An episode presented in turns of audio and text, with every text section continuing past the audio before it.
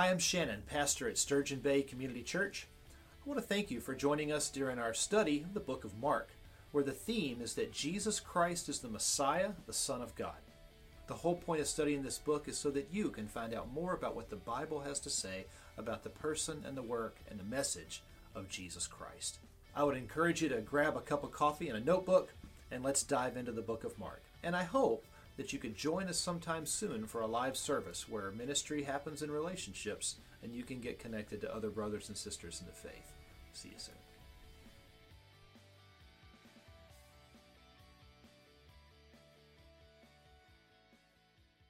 He does. If you have your Bibles this morning, we're going to be moving to Mark chapter 11 and picking up in verse 27. So, Mark 11, picking up in verse 27 today. Um, as we get ready to talk about that, let me kind of set the stage so you'll um, kind of get into your mind where we are and what's going on. Jesus often taught in parables, right? No revelation to everybody. We understand that Jesus did that uh, for several reasons, but one of the most obvious is that those who had ears to hear would hear and understand and could make application as they thought about it, as they pondered. Uh, those who did not understand, those whose hearts were hardened, who did not have ears to hear, they would not understand and they would just continue to be frustrated. But more than anything, in a society where they didn't have newspapers and the internet and all that kind of good stuff, what the parables did was serve as an opportunity for people to hear a story and to remember it and to go home and talk about it and to talk about it around campfires and around cooking fires. That conversation would fill their mind. And, and during the course of discussing it and, and, and, and brothers and sisters engaging it, the meaning would really become clear and levels and layers of meaning would become clear. And that's why Jesus taught in parables. And it would confound those who were opposed to Jesus, the hard hearted. And it would continually inspire those uh, who, who believed and those who were genuinely seeking truth.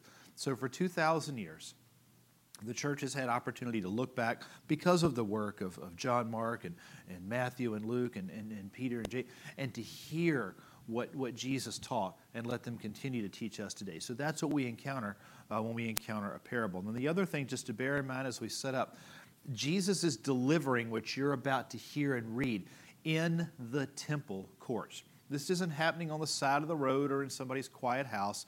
This isn't happening on the side of a hill somewhere on the edge of the lake. This is happening on the Temple Mount in the temple courts. And the people that are hearing this are hearing it from a rabbi who is respected and extremely popular. A rabbi who entered into the city to the cries of Hosanna, riding on the back of a foal, having come through the city uh, of unripe figs and, and has entered now into Jerusalem, being seen as a messianic figure, as a preeminent rabbi. So these words are being heard by many. And you can understand that in his day and in his time, the audience to which he was speaking was an audience of probably 12 to 1,500 people, not 20 or 30 gathered around to hear a, a quiet little talk. So this is a big deal and a very public forum. And Jesus has brought this message to the temple, and that's where we're going to pick up in Mark chapter 11, verses 27 to 33 to begin with. They came again to Jerusalem as he was walking in the temple. The chief priests and scribes and the elders came and asked him, By what authority are you doing these things? Who gave you this authority to do these things? Jesus said to them, I will ask you one question, then answer me, and I will tell you by what authority I do these things. Was John's baptism from heaven or from human origin? Answer me. They discussed it among themselves. If we say from heaven, he will say, then why don't you believe him? But if we say of human origin, they were afraid of the crowd because everyone thought that John was truly a prophet. So they answered Jesus, We don't know. And Jesus said to them, Neither will I tell you by what authority I do these things. Let's move on a little bit and get the, the rest of the scene. We're going to move into chapter 12. Um, he began to talk to them in parables. A man planted a vineyard and put a fence around it, dug out a pit for a winepress, and built a watchtower. Then he leased it to his tenant farmers and went away. At harvest time, he sent a servant to the farmers to collect some of the fruit of the vineyard from them. But they took him and beat him and sent him away empty handed. Again, he sent another servant to them, and they hit him on the head and threatened him shamefully. Then he sent another, and they killed that one. He also sent many others. Some they beat, and others they killed. He still had one to send, a beloved son. Finally, he sent him to them, saying, They will respect my son. But those tenant farmers said to one another, This is the heir. Come, let's kill him, and the inheritance will be ours. So they seized him and killed him and threw him out of the vineyard. What then will the owner of the vineyard do? Will he come and kill the farmer and give the vineyard to others? Haven't you read the scripture? The stone that the builders rejected has become the cornerstone. This came from the Lord, came about from the Lord, and is wonderful in our eyes. They, that's the Sadducees, were looking for a way to arrest him, but feared the crowd because they knew he had spoken this parable against them. So they left him and went away. Today's message is going to look at some of the following things, uh, really, really short. A stumped Sanhedrin. Why? And are you allowing yourself to believe a lie or refusing to believe the truth? That's where we're going with this. Now, on the surface, you're probably thinking, how did you get those two points out of what we just read? Uh, but I promise you, that is the underlying message of what's happening in, uh, in these verses. So let's look at this in a little bit of depth. We're going to look at uh, four fundamental things uh, that we're going to come back to.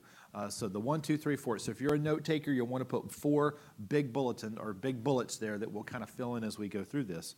Um, let's think for just a second. These, these Sanhedrin, that's supposed to say Israel, not Istar. Sorry about that.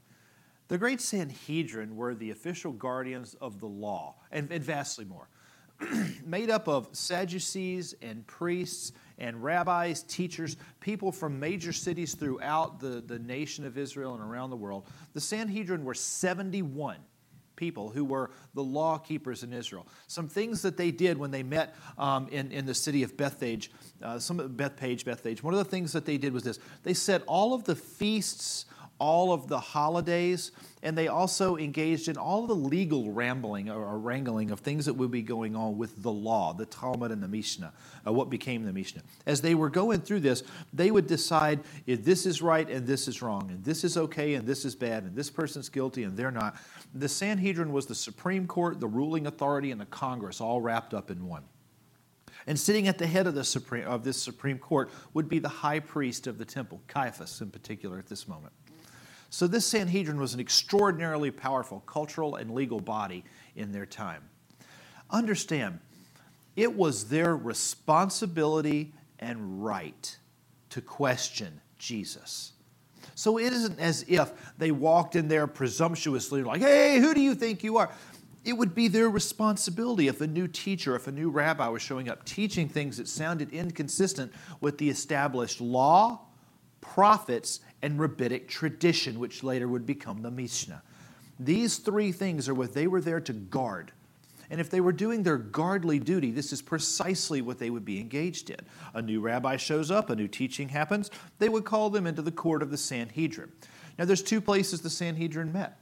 One of them was, of course, in Bethphage, but the other one was on the Temple Mount in, a, in, a, in an area, a very, very uh, special room called the, the Court of the Hewn Stones.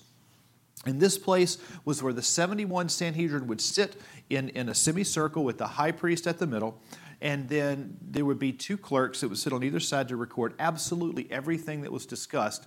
And there was a, a gallery that people could come and could sit and could watch and could learn. Mostly students who hope to be rabbis one day, or people who were uh, maybe the uh, second string Sanhedrin folks, like the number three person from this city or that city, uh, or other priests and, and important people. They would come and sit and listen and be a part of these decisions. And in, this court, there would be deliberations.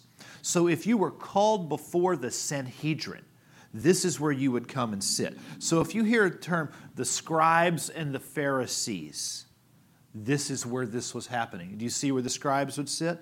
in the clerks' positions. The scribes and Pharisees would be sitting around, and the audience would be out there, other rabbis and teachers. And this is where you would stand bare and alone and with no place to hide in front of the Sanhedrin to be questioned. And this is the place where Jesus would come on regular occasions to be questioned by this body. But hear me, this is their job. They're there to do that. And if their motives are pure, if what they're doing is truly guarding the law, the prophets, and the, and the rabbinic tradition, and they're doing it with holy hearts, with godly hearts, then the job that they are doing is sacred and good. Right? In today's world, we don't necessarily have a Sanhedrin, but the great councils and the great synods of the past 2,000 years of Christendom have come together and they've metered through matters and they've compared it to the scriptures and they've generated exactly the kind of thing that the Sanhedrin would have done. We have confessions and creeds that Westminster Confession, the Second London Baptist Confession, the Apostles' Creed, things like that, the, the, the councils of Nicaea. They would come together and they would make declarations that they themselves were not scripture but they held to the scripture and illuminated the scripture for everyone else. And this is what the Sanhedrin was expected to do each year and when new things would come. So, are you kind of getting a picture of where things are on the Temple Mount right now? Here comes Jesus healing people. what? That's not supposed to be able to happen. Here comes Jesus riding into town on a foal that had never been ridden by anyone else through the sheep's gate on the thousandth anniversary of Solomon's coronation, having come through the city of Bethphage, everything he was doing was messianic. And the Sanhedrin were freaking out. Whoa, whoa, whoa, whoa, whoa. You're doing all this messianic thing. People are singing, Hosanna, calling you the son of David. Who are you? And by what authority and what right are you doing these things? Do you understand that at this moment in time, we 21st century readers need to be exceedingly careful and make sure that we're looking at this accurately. Because chances are, a great many of the people sitting in that Sanhedrin were genuinely going, Are you? Could it be? Could, could this be the case? Where many others were sitting in there going, There's no way that guy is the great Messiah we're waiting for. And yet there's others sitting there going, We've heard this before. We just had this with Bar Kokhba. We just had this with two or three others. The other Jesus who had come 75 years before claiming to be a Messiah, and he had used that same name, Yeshua, of Joshua, and he had come and he had been a fraud and it led to lots of people being killed. Is this guy legit? Is this really what's supposed to be? Is this Jesus really the Messiah he claims to be? Let's be careful that we don't just assume that these are all nasty, mean, closed minded, hard hearted curmudgeons who are sitting around with their law and pointing bony fingers at Jesus because chances are there were many in that group who were saying, I hope this is him. But to whom will Jesus address this? How will Jesus engage it? He's going to engage it in parable. And he does that because those who have ears to hear will hear and begin to process, and those who are hard hearted will be condemned at that moment. So that's where we are, and that's what's going on at this place. So the Sanhedrin are going to be stumped primarily because of the fact that they are coming here with hardened hearts. Now, let me give you just a couple other things about these Sanhedrin that you need to understand before we, before we step forward. The Sanhedrin also had something that they did. They were the keepers of the genealogies. What, what the Sanhedrin were responsible for was making sure that all the family lines were recorded and noted and kept because they were trying to put back together the tribes of Israel. They were trying at this point unsuccessfully to get back to before Babylon and track family lines and genealogies and lineages so they could hopefully restore all the 12, fam- the 12 tribes and the families of Israel and figure out who was from who so that sitting around the court of the Sanhedrin could be people from every tribe. That was their hope. Now we know historically that's just not possible, but they were trying. And so, when they did understand a genealogy or attach themselves to a genealogy, they would hold on to it really fast, just clamp down on it, and figure if you're from the tribe of Levi, you're a Levite, you're a priest, you're special. And you deserve to be amongst the Sanhedrin. You deserve to have everything provided for you. You deserve to not have to work, but to have everything handed to you and to walk around in the finest vestiges and garments and, and to walk around and have people, oh, you're a Levite. This is what they were wanting this aristocracy, this blue blooded um, type of feudalism that they were forming here through the Sanhedrin. So that's an element that plays into it. you have heard this, these, these uh, ideas before. Let me draw your attention to it. When Paul um, is writing to Titus, who's going to become the pastor on the island of Crete, where there is a Jewish community, when Paul is talking to Titus, he says, avoid foolish questions and genealogies and contentions and strivings about the law because they are what? Unprofitable and vain. You know what vain is a synonym for? Somebody, what's it mean? Pride. Say it louder. Who said that? Of course you did. Pride goes before a fall pride and this unprofitable behavior, this arrogance, this self righteousness, this is what the Sanhedrin were guilty of. And this is what many of the Jewish elite had become guilty of. And Paul is telling Titus, don't you allow yourself as a leader, as an overseer of the churches here, to let pride enter into your character, into your behavior, son.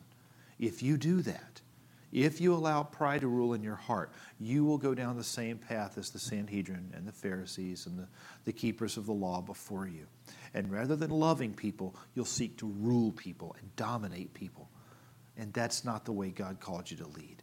That's the message to Titus from Paul. And in many ways, it's the message that these Sanhedrin should have been hearing from Jesus. Uh, woe to you, teachers of the law, Pharisees, you hypocrites.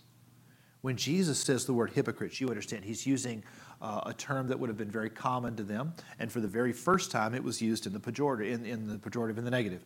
When Jesus called them hypocrites, he said, You're just actors, you're just players. You're pretending to be one thing when you're another. And these are the indictments he had dropped on the Pharisees there on that Temple Mount. So the people sitting in this room, people sitting in the room, are diverse. Hopefully, what I've done over this last eight to 10 minutes has helped you understand the diversity and the complexity of this conversation. Did you get it? Did it sink in there?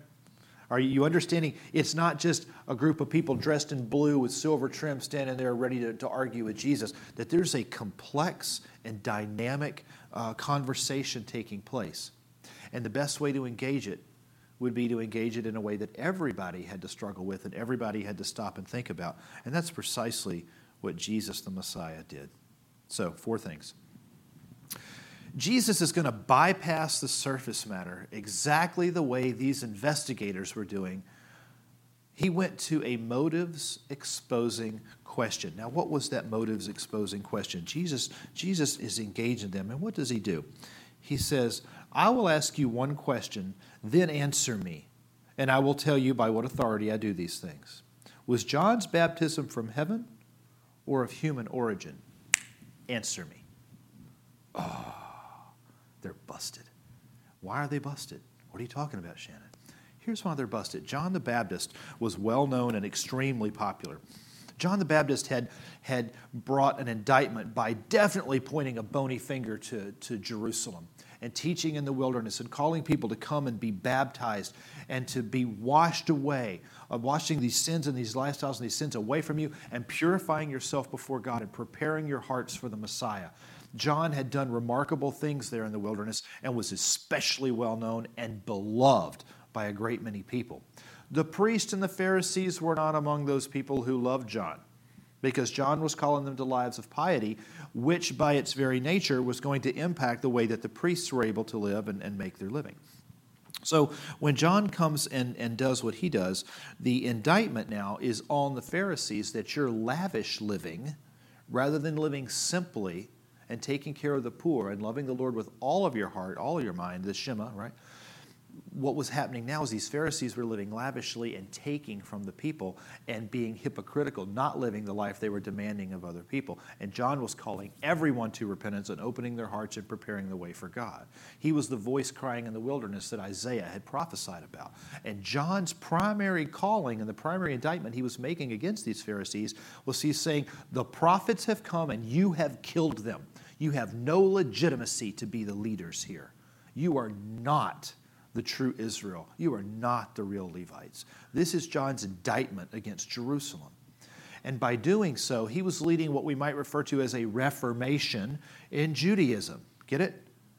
So, in this thing, he has become very unpopular with those in authority, but wildly popular to the commoners and to the average people and the small time rabbis and Pharisees and the small town leaders and synagogue leaders because they're saying, Oh my goodness, you're right, John.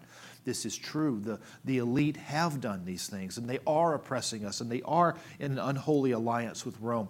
And this is, this is why the, the discussion around John was huge So when Jesus asked this question of him, what he did was he was saying, No, we're not going to have another one of these things where you play your role and suppress everybody else. What we're going to have is I'm going to ask you a question that goes right to the core of the matter Do I have a right to speak from the scriptures? Do I have a right to be God? Or are you God? Do you get to determine who's God and what God may do? That's the heart of the question. And in order to ask it the most creative way possible and create a conversation everybody could have, he asked him, Who sent John?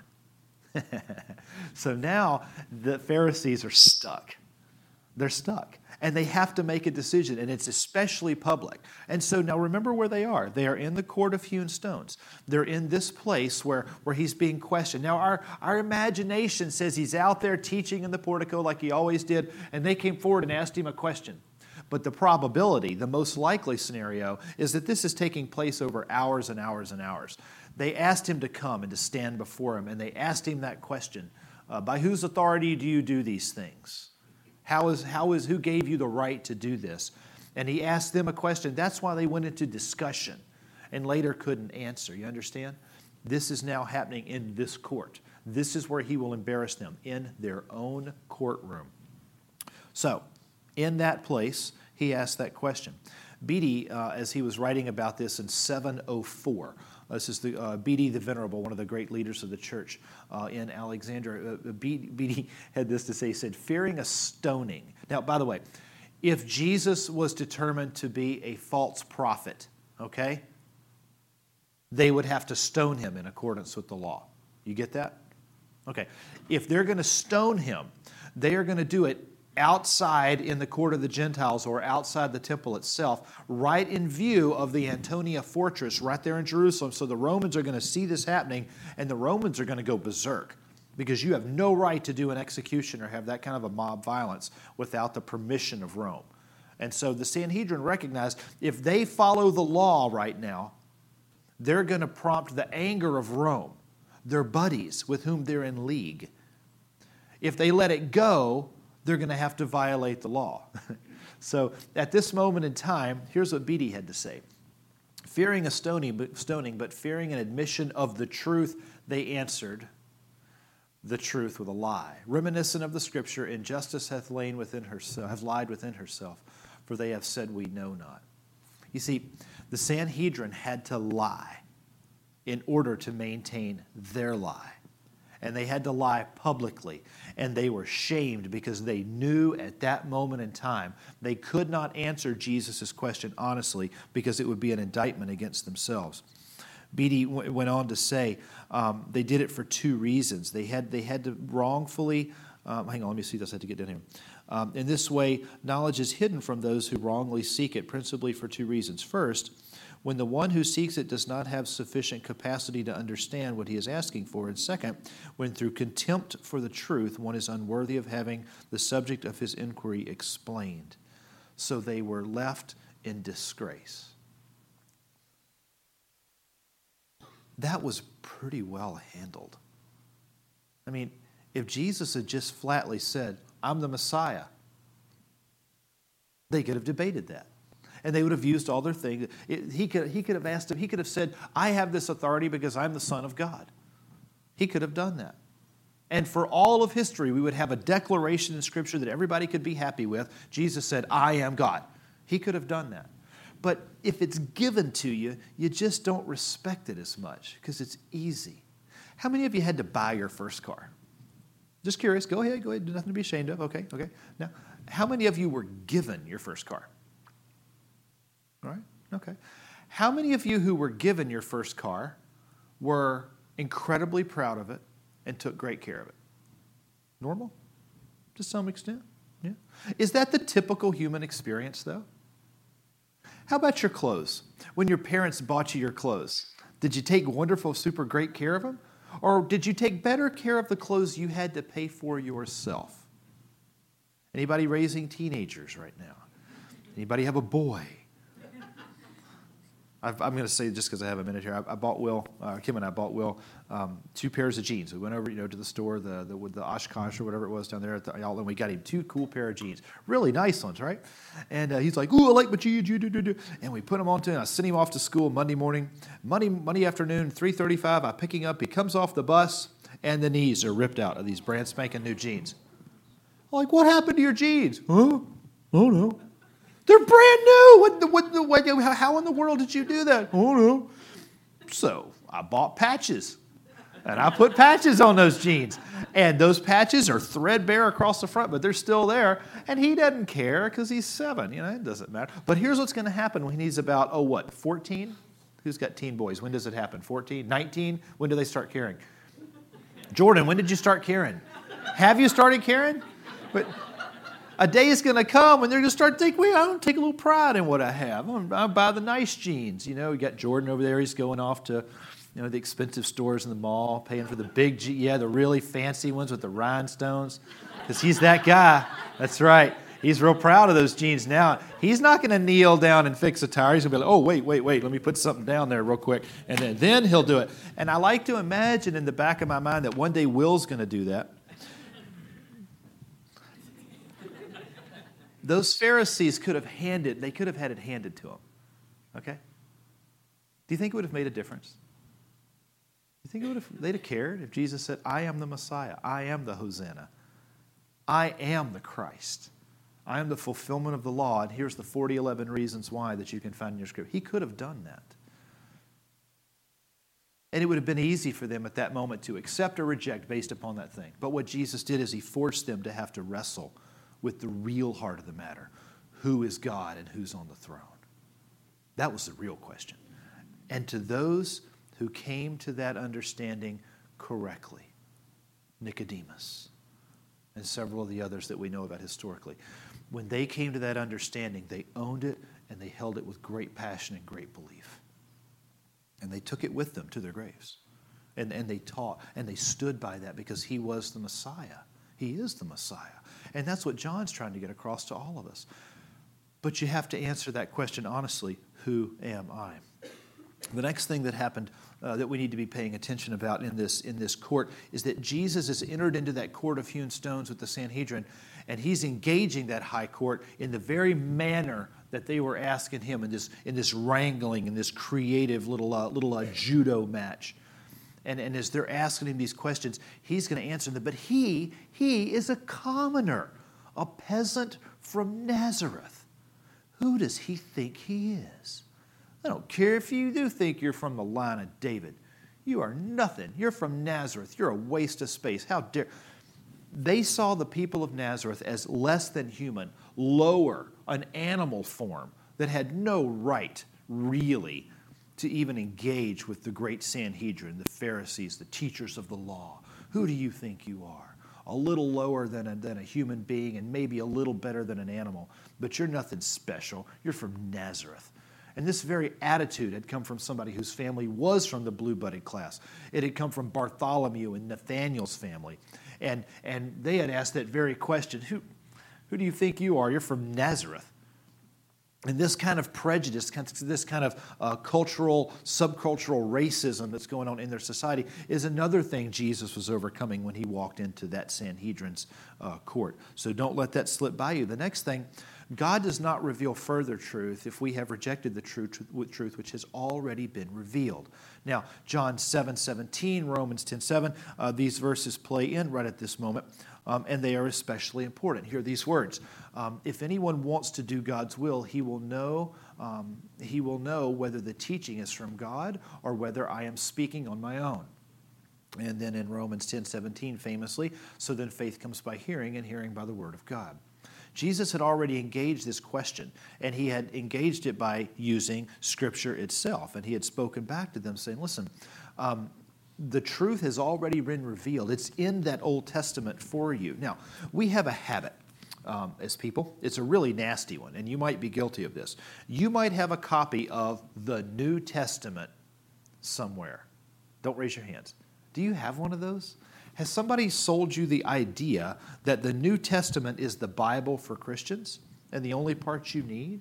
and that's the one you should have and study from. Whereas the Old Testament is that old God Listen, this is the old Marcion heresy revealed again. This is the Old Testament, it's the old thing, it's not the new thing. It's what was, not what is. The God of the Old Testament really isn't the God of the New Testament. That's different back then from now. We don't have to follow that law anymore. It's all been removed. And so it, we don't need to read it since it doesn't apply to us anymore. We only need the Root.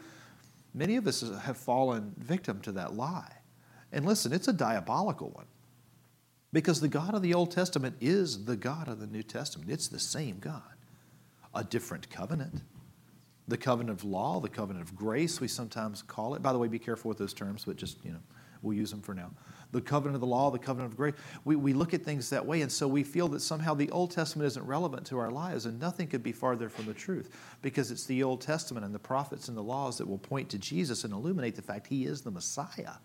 And when we understand the Old Testament, understand the law, and understand the grace of God and what He gave, and understand the promise with Adam and of Abram and of Isaac and Jacob and Esau and David and Solomon, then we start to see who Jesus is the complete fulfillment of that law. That's who He is.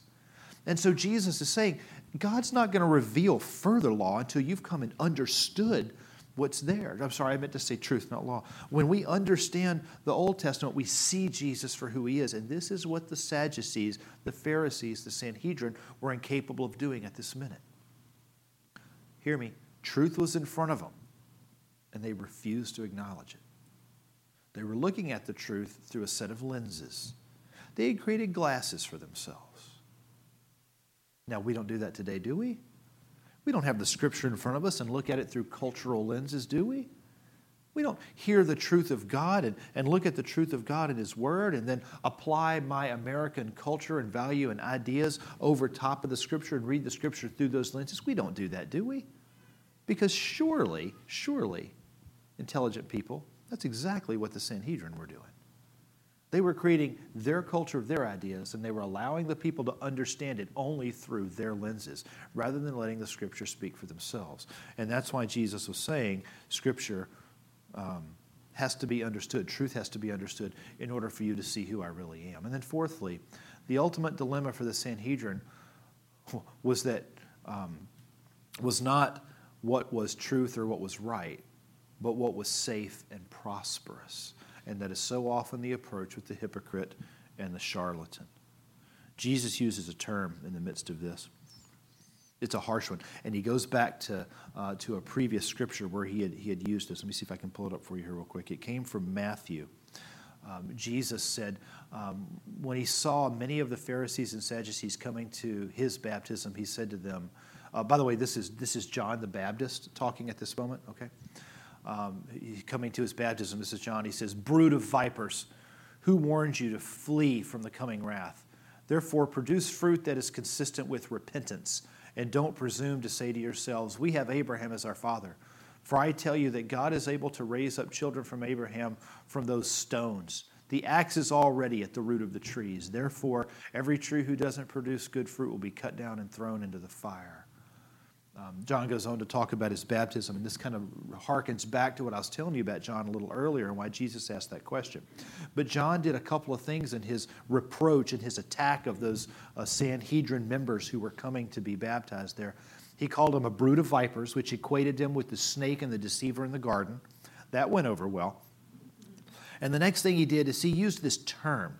Uh, he used an illustration um, and this is not a, a fluffy bunny kind of an illustration. This is a striking, harsh illustration. It's the kind of rugged illustration that nobody would be able to get away from, and it would really shock them.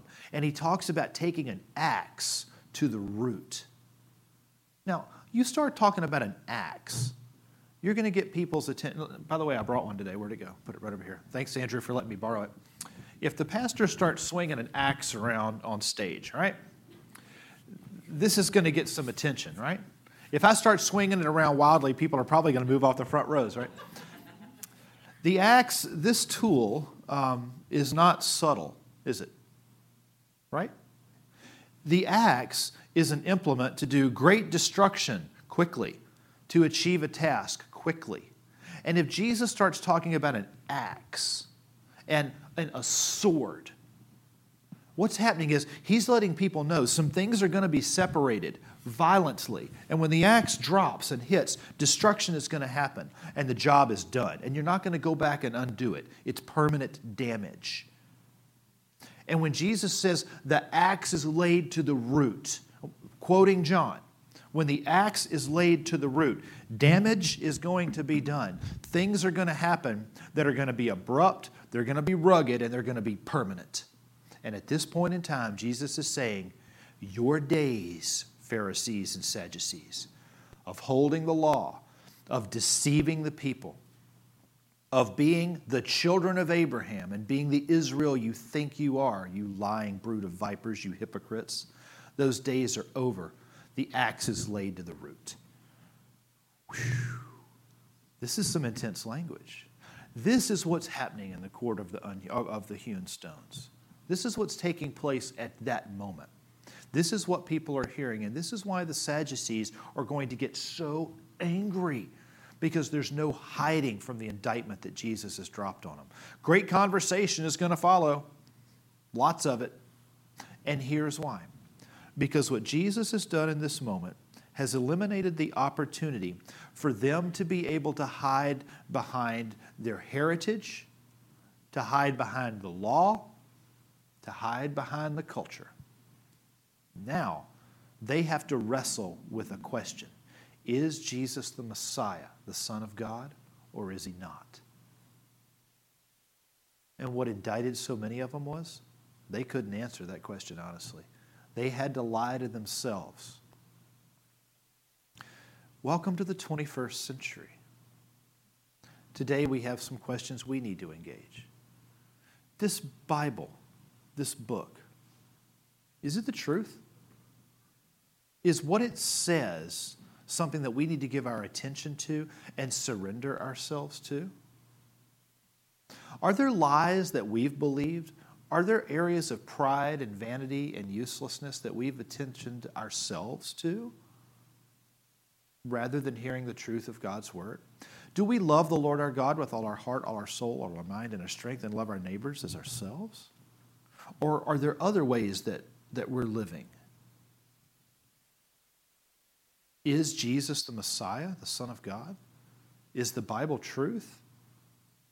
Or have we believed that the Constitution of the United States and the decisions of the Supreme Court and our rights and privileges as Americans and our almighty dollar and, and, and what's mine is more important than Scripture? Have we said that having an open mind to ideas and people is more important than what Jesus has had to say? Have we indicted against the Bible saying, well, it was a cultural book? And that may have been true then, but you know, we're, we're much more enlightened now. Are we doing things like that? Are we believing that you know, I could forgive, but I'm not going to because, you know, it's my right to be able to be offended, or they did me wrong, so I have the right to hold a grudge. Do we play that game? Because you see, that's a lie. Do we choose to hate people? Because the Bible doesn't teach us that, it teaches us to love our neighbor as ourselves. Do we figure that people just get to, you know, they do what's good for them and I'll do what's good for me and, and we just stay back because we don't want to offend anybody? Or do we do that? Because that's, inconsi- that's a lie we've told ourselves. Friends, there's all kinds of lies we tell ourselves with. And if we stood in front of Jesus and he asked the question, Who do you say I am? Am I God? Is my word absolute truth? Or are you the one sitting in your Sanhedrin court determining what you will say is true and what you will say was a, was a lie or is a lie? Are you making your decisions based upon your culture or upon your relationship with the Messiah? You can see that's the question that the Sanhedrin had to ask, and they failed. How about you? Dana, as you're coming back up to play, let me, let me ask you this. Would you bow your head? Would you close your eyes? Would you just take a minute in this time of silence, in this time of focus? Would you take a minute and begin to ask some questions of yourself about some of the lies that, that we believe. Have you, have you come to believe that you have to work for your forgiveness before God? Have you told yourself the lie that if I'm just good enough, if I just do enough good works, just enough good deeds to offset the bad, that God will find me good and he'll be happy with me? Or friend, have you understood that, that when you were still a sinner, Christ died for you? That there's none righteous, not even one. And that God loved you even when you were a sinner and that you're not made righteous by your works, but by faith. Have you believed the lie maybe today that God doesn't care about the small things in your life? And so you don't go to your Lord in prayer. You just try to handle it on your own. Maybe you came here today with a whole lot of small things that have built up in your heart and your life that are taking away your happiness. Maybe you've believed that your private sin doesn't hurt anyone. Oh, foolish friend, be sure your sins will find you out. Friend, believe me that sin separates us from God. Not that he turns his back on us, but we turn our back on him. And like Adam and Eve in a garden, clothing themselves in the very leaves of their sin, they ran from God, who was seeking them. And your private sin separates you from God. And why nobody around you may ever find out, it certainly separates you from your loving Father. Those things in your life, those things that you think are too important, you could never give up for God if He asked, like a rich young ruler, would you acknowledge that you're living in idolatry? You see, there's so many lies we believe, brothers and sisters. And like that Sanhedrin, we need to let them go and acknowledge Jesus is God, Jesus is Messiah.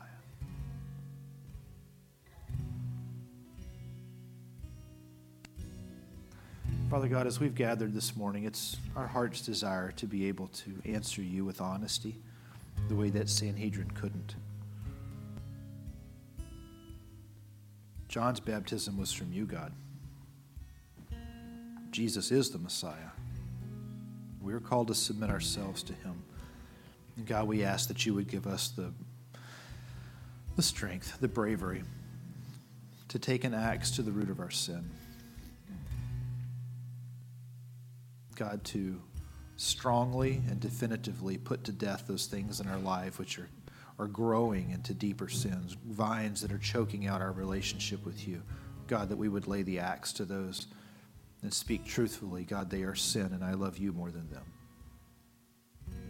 Lord, I pray that that kind of boldness would, would overcome us today.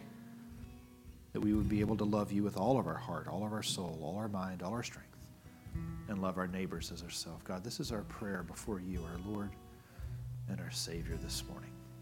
Amen.